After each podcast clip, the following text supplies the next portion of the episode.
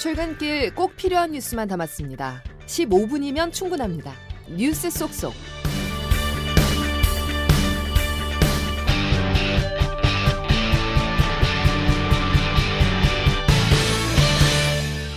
여러분 안녕하십니까? 12월의 첫날 12월 1일 금요일에 전해드리는 CBS 아침 뉴스 김은영입니다. 북한 정찰총국 산하 해커 그룹으로 알려진 라자루스가 사법부 전산망을 해킹해 재판 기록 등을 무더기로 빼낸 것으로 CBS 취재 결과 확인됐습니다. 법원의 전산망에는 민감한 개인정보부터 정부와 기업의 기밀 등이 담겨 있는데요. 첫 소식 김승모 기자가 단독 보도합니다. 북한 해커 조직 라자루스는 최소한 작년부터 올해 초까지 사법부 전산망에 침투해 자료를 빼갔습니다. 유출된 자료는 최소 수십 기가바이트에서 최대 수백 기가바이트 이상으로 파악됐습니다. 특히 라자루스의 공격 대상에는 국내 최대 규모인 서울중앙지방법원 서버도 포함됐습니다. 한 해 20만 건이 넘는 소송을 심리하는 서울중앙지법은 전국 민사소송의 27.8%를 차지하는 전국 최대 규모 법원입니다. 문제는 대법원이 2010년부터 전자소송 범위를 넓히면서 민사, 행정, 가사, 회생과 파산 등 각종 소송 서류가 전산망에 담겨 있다는 점입니다. 형사소송 자료 역시 사건 기록이 전자 방식으로 저장돼 있습니다. 법원 전산망에서 유출된 최대 수백 기가바이트 자료에 개인정보와 기업 기밀 등 민감한 재판 자료가 담겼을 것으로 추정되는 대목입니다. 대법원은 올해 초 해킹 피해 사실을 인지한 뒤 보안 점검을 거쳐 라자루스 소행으로 특정했지만 유출된 자료의 규모와 내역은 정확히 파악하지 못한 것으로 알려졌습니다. 해킹 피해 사실을 묻는 질문에 법원행정처 관계자는 사실관계를 확인 중에 있다고 답했습니다. CBS 뉴스 김승모입니다. 북한 해킹 그룹은 가상화폐 거래소를 털어 외화벌이를 하는 수법으로 악명이 높은데 대법원 해킹 때도 비슷한 방식을 활용했습니다. 이어서 김태헌 기자가 보도합니다. 지난 2010년 전후로 활동을 본격화한 라자루스의 주특기는 자금 빼내기입니다. 2016년 방글라데시 중앙은행에서 8,100만 달러를 훔쳤고 2018년에는 일본 가상화폐 거래소를 해킹해 5억 3천만 달러를 빼돌렸습니다. 북한은 산하 해킹 그룹을 통해 가상화폐 거래소를 털어 핵과 미사일 개발 자금을 충당해 왔습니다. 국내 기관도 라자루스의 해킹 피해에서 자유롭지 않습니다. 지난 4월에는 금융 보안 프로그램의 허점을 노린 대규모 해킹이 경찰에 적발되기도 했습니다. 이번 사법부 해킹은 라자루스가 외국계 가상화폐 거래소를 공격하면서 악성 코드를 활용한 방식과 유사한 것으로 파악됐습니다. 대법원은 올해 2월 초 악성 코드를 처음 탐지해 이번 해킹 피해를 인지한 것으로 알려졌습니다. 대법원 법원행정처는 다만 악성 코드는 확인했지만 라자루스 소행으로 단정할 수는 없다고 밝혔습니다. 소송 서류가 많게는 수백 기가 바이트 유출됐다는 의혹에 대해서는 인터넷 가상화는 외부와 다량의 통신이 있을 수 있다면서 통신 흐름은 확인했으나 소송 서류 등 유출 여부는 확인할 수 없다고 해명했습니다. CBS 뉴스 김태현입니다. 대장동 업자들로부터 불법 자금을 챙긴 혐의로 기소된 더불어민주당 이재명 대표의 최측근 김용 전 민주연구원 부원장에게 징역 5년이 선고됐습니다. 유동규 씨의 입에서 시작된 이번 사건에서 법원은 진술에 신빙성이 있다고 판단했습니다. 송영훈 기자가 보도합니다.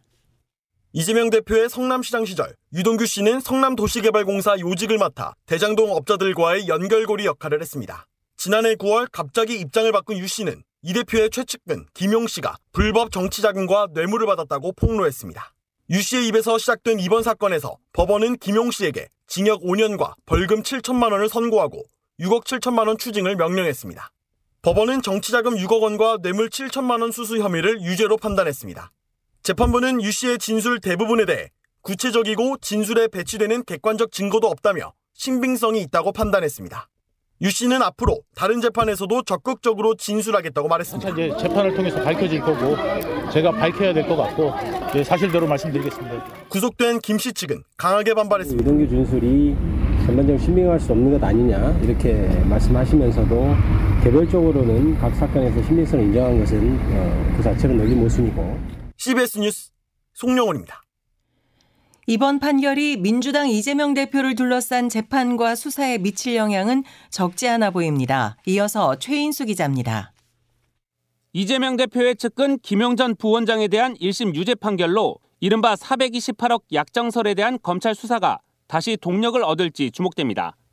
대장동 일당이 이재명 대표 측에게 약속한 428억 원 중 일부가 김용전 부원장에게 흘러갔다는 내용입니다. 이 대표 측은 유동규 전 본부장 개인이 벌인 일이라고 선을 그어왔습니다. 하지만 법원은 김 전 부원장에 대해 장기간에 걸쳐 인허가를 매개로 금품을 수수하고 유착한 일련의 부패 범죄라고 꼬집었습니다. 법원이 검찰의 공소 사실을 상당 부분 인정한 셈이어서 수사가 한층 탄력을 받을 수 있습니다. 여기에 이 대표를 중심으로 세 갈래로 진행 중인 재판에도 영향을 줄 전망입니다. 이 대표는 대장동, 위례, 백현동 개발 비리와 성남 FC 후원금 의혹을 묶은 재판과 허위 인터뷰 의혹인 공직선거법 위반 사건, 위증교사 혐의 재판을 받고 있습니다.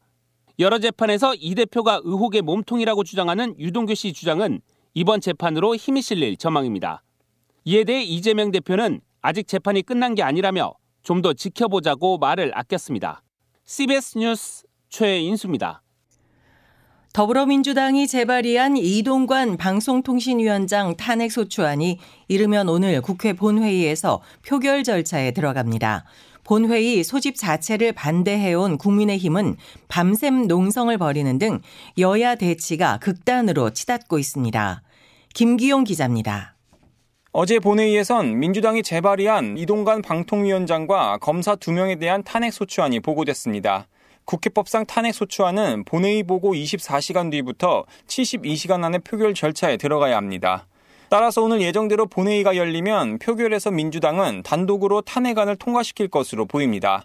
어제 본회의에서 국민의힘 이양수 원내수석 부대표는 의사진행 발언을 통해 탄핵안 재발의가 부당하고 김진표 국회의장이 야당 편만 든다며 반발했습니다. 민주당과 국회의장은 지난 75년간 이어온 국회의 이 관행과 합의 정신을 송두리째 무너뜨리고 있습니다. 민주당 박주민 원내수석 부대표는 탄핵 사유가 충분하다고 강조하면서 여당이 탄핵을 막기 위한 목적으로 국회 법제사법위원회를 무산시키고 있다고 맞섰습니다. 일방적으로 법사위를 무산시킨 것, 그건 바로 이동관 지키기를 위한 국민의힘은 탄핵안 처리를 막기 위해 어제 국회 본관에서 밤샘 연좌 농성을 벌이는 등 대치 상황을 이어갔습니다. CBS 뉴스 김기용입니다. 윤석열 대통령이 어제 국회에서 임명 동의안이 처리된 이종석 헌법재판소장 후보자에 대한 임명안을 제가했습니다. 이종석 소장은 윤 대통령과 서울대 법대 79학번 동기로 서울고법 수석부장과 수원지방법원장 등을 지냈습니다. 국민의힘 인요한 혁신위원장이 당 중진 희생안을 의결한 뒤 자신을 내년 총선에 공천관리위원장으로 추천해달라고 요구했습니다. 김기현 대표는 곧바로 거부했습니다. 김명지 기자입니다. 국민의힘 혁신위원회는 그간 권고했던 주요 쇄신책인 윤핵관 의원들과 당 지도부 인사들의 희생을 담은 6호 혁신안을 정식 안건으로 의결했습니다. 그러면서 지도부의 답변 시한을 다음 달 4일로 못 박았습니다. 배수의 진을 친 셈인데 인요한 위원장은 여기에 더해 자기 자신을 공천관리위원장에 추천해달라는 승부수를 띄었습니다. 혁신안의 대부분이 공천 관련 안건인 만큼 혁신위가 제안한 혁신안들을 스스로 공천 책임자가 돼 끝까지 관철하겠다는 의지를 피력한 겁니다. 인요한 위원장입니다. 혁신위에 전권을 주신다고 공언하셨던 말씀이 허연이 아니면 저를 저를 공관위원장으로 추천해 주시기 바랍니다. 하지만 공관위원장 임명권자인 국민의힘 김기현 대표는 인 위원장의 제안을 2시간 만에 사실상 거절했습니다. 그동안의 혁신의 활동이 인현 위원장이 공관위원장이 되기 위한 그런 목표를 가지고 활동했다고 저는 생각하지 않습니다. 당초 명분이었던 쇄신과 통합은 오간데 없고 분열된 당신만 노출했다는 비판이 불가피해 보입니다. CBS 뉴스 김명지입니다. 윤석열 대통령이 오는 11일부터 3박 4일 일정으로 네덜란드를 국빈 방문합니다. 네덜란드 국빈 방문은 한국 정상으로는 처음으로 김건희 여사도 동행합니다. 한국은행이 기준금리를 연 3.5%로 또 동결했습니다. 내년 한국 경제 성장률 전망치는 2.1%로 낮췄습니다. 박성환 기자가 보도합니다. 한국은행 금융통화위원회는 통화정책 방향회의에서 위원 만장일치로 기준금리를 현 수준인 3.5%로 유지했습니다. 지난 2월부터 이어진 7연속 동결 조치입니다. 이창용 한국은행 총재는 예상보다 높은 물가 수준 등을 동결 조치의 배경으로 설명하면서 긴축 기조를 반년 넘게 지속할 수 있다는 메시지로 조기 금리 인하를 기대하는 시장을 견제했습니다. 6개월이 더 될 수도 있고 저는 뭐 현실적으로 지금 상황에서 보면 6개월보다 더 될 거라는 생각이 많이 들지만 한은은 내수 회복세 약화를 예상하며 내년 경제 성장률 전망치는 기존 2.2%에서 2.1%로 낮춰 제시했습니다. 이 총재는 내년에도 고물가와 고금리 환경 속에서 취약계층이 어려움을 겪겠지만 금리 인하를 통해 섣불리 경기 부양에 나설 경우 부동산 가격 상승 등 큰 문제로 이어질 수 있다고 밝혔습니다. 통화 정책보다는 재정 정책을 통해 취약계층을 지원해야 한다는 겁니다. CBS 뉴스 박성환입니다. 한국의 금리 인하는 미국의 금리 인하 시점에 달려 있다고 해도 과언이 아닌데요. 최근 몇몇 경제 지표가 미국이 금리 인상을 끝내는 것을 넘어 인하할 것이라는 기대감을 낳고 있습니다. 조태임 기자가 보도합니다. 미국 연방준비제도가 주요하게 보는 인플레이션 지표가 11월에도 둔화 추세를 나타냈습니다. 에너지와 식료품을 제외한 개인 소비 지출 PC 가격 지수 증가율이 전문가 전망치에 부합하는 3.5%로 한 달 전 증가세와 비교해도 다소 낮은 수치입니다. 개인 소비 지출 둔화세는 추가 금리 인상 가능성을 낮추고 있습니다. 일각에서는 금리 인하 시점이 다가왔다는 평가도 나옵니다. 주간 신규 실업 수당 청구 건수도 예상치보다 높게 나타났는데 미국 경제 성장과 물가 상승 속도가 둔화했다는 의미이기도 합니다. 연준 내 매파 성향 인사로 꼽히던 인사들도 최근 금리 인상 중단을 지지하는 듯한 발언을 내놓으며 금리 인하 가능성을 시사하고 있습니다. 하지만 경계의 목소리도 여전합니다. 뉴욕 증시 전문가들은 인플레이션이 둔화하고 있지만 이것이 연준을 만족시킬 만한 수준인지는 여전히 의문이라고 평가했습니다. 지금 시선은 내일 토론회의 패널로 나서는 제롬 파월 연준 의장 입에 쏠렸습니다. 올해 마지막 12월 FOMC를 앞두고 파월 의장이 어떤 발언을 할지에 따라 금리 전망도 달라질 것으로 보입니다. CBS 뉴스 조태임입니다.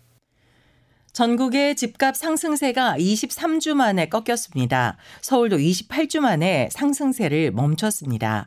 양승진 기자의 보도입니다. 한국부동산원에 따르면 11월 넷째 주 전국 아파트 가격은 한 주 전보다 0.01% 내렸습니다.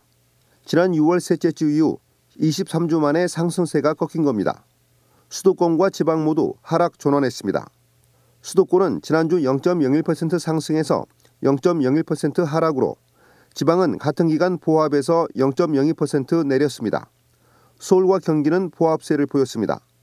집값 바로미터인 서울 강남권의 약세가 두드러집니다. 지난주 하락 전환한 강남구는 한 주 전보다 0.04% 떨어졌습니다. 서초구 역시 0.02%로 내림세를 보였습니다. 인천이 0.07% 하락해 4주 연속 내림세를 이어가면서 수도권도 26주 만에 하락 전환했습니다. 정부의 대출 규제 강화와 함께 고금리 기조가 부동산 시장을 압박하는 가장 큰 요인으로 지목되고 있습니다. 부동산원 관계자는 가격 상승에 대한 기대가 꺾이면서 거래가 감소하고 관망세가 짙어져 매도 희망가도 낮아지는 추세라고 설명했습니다. CBS 뉴스 양승길입니다. 윤석열 대통령이 노란 봉투법과 방송 3법에 대해 거부권을 행사할 것으로 보입니다. 한덕수 국무총리는 오늘 임시 국무회의를 주재해 이들 법안에 대한 제2 요구안을 상정할 예정입니다. 윤 대통령이 또다시 거부권을 행사한다면 양국관리법, 간호법에 이어 취임 후 세 번째 거부권을 행사하게 됩니다. 한국노총과 민주노총이 지난해 각각 392억 원과 246억 원의 수입을 공시했습니다.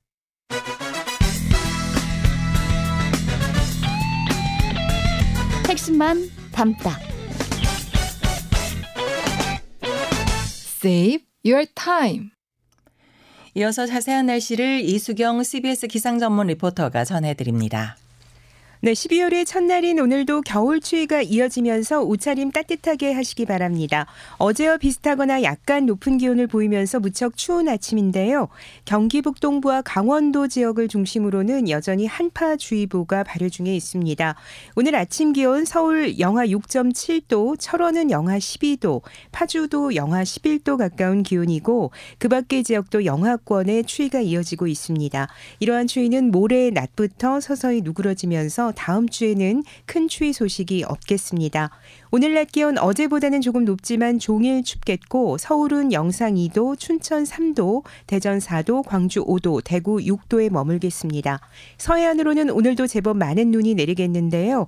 호남 서부 지역과 제주도 산간에는 최고 7cm, 전남 북동부에 1에서 3cm, 충남 서해안에도 1cm 내외의 눈이 예상돼 빙판길 교통 안전에 주의를 하셔야겠습니다.